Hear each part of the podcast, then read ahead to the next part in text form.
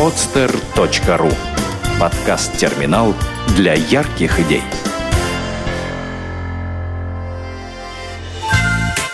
Проект «Сказки доброты». Счастье. Автор Владлена Савенкова.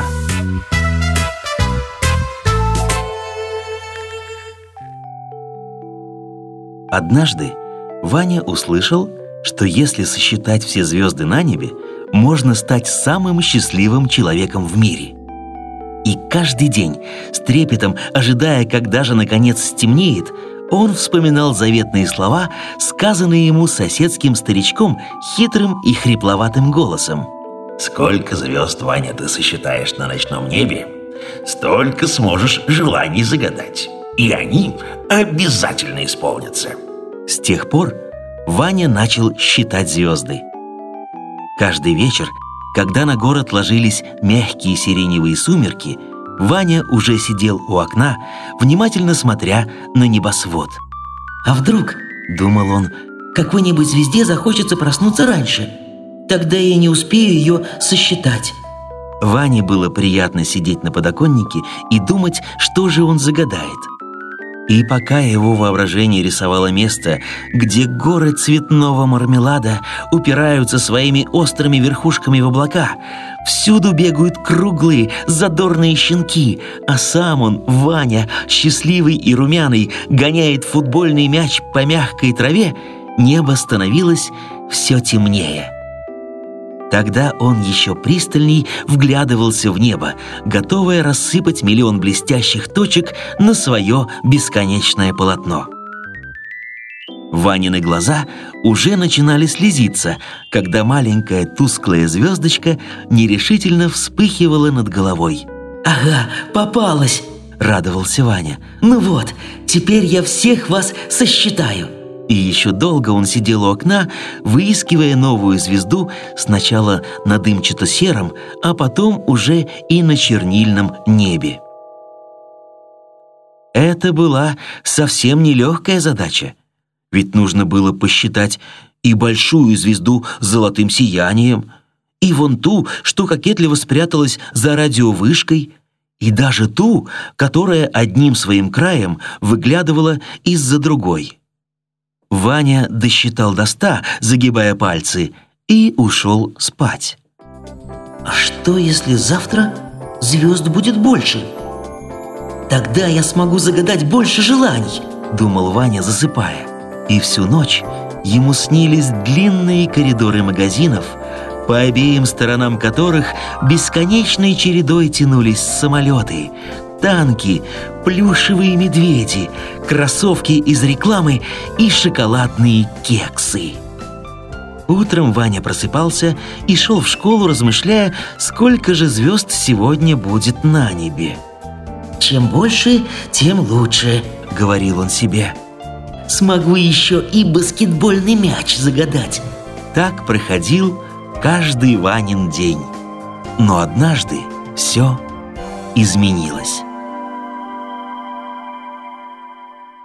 Летом Ваня считал звезды на улице, сидя на скамейке у дома и, почесывая затылок, мечтал, что загадает, чтобы комаров не было. «Зачем они нужны? Кусаются только и думать мешают. Летают все перед глазами. Хотя нет, пусть живут. Загадай лучше себе целый вагон молочного коктейля». На небе стали появляться первые молодые звездочки – и с каждой новой вспышкой Ваня тут же загибал еще один палец. Он сосредоточенно считал звезды, когда его вдруг окликнула неожиданно появившаяся справа девочка. «Что ты делаешь?» «Звезды считаю, не мешай», — хмуро ответил Ваня. «Зачем?» — спросила девочка звонким, как колокольчик, голосом. «Тебе-то что?» — недовольно сказал Ваня. Он никому не говорил о своей тайне. Я еще никогда не видела, чтобы звезды считали. Тихо промолвила девочка, внимательно смотря на Ваню своим блестящим взглядом. Ваня посмотрел на нее. Под ее взглядом он почувствовал себя таким маленьким и одиноким, что вдруг сказал, тяжело вздохнув, «А затем, чтоб счастливым быть». «Как же это?» Улыбаясь, спросила девочка. А вот так. Сколько звезд на небе есть, столько и желаний можно загадать. Главное, звезды нужно сосчитать.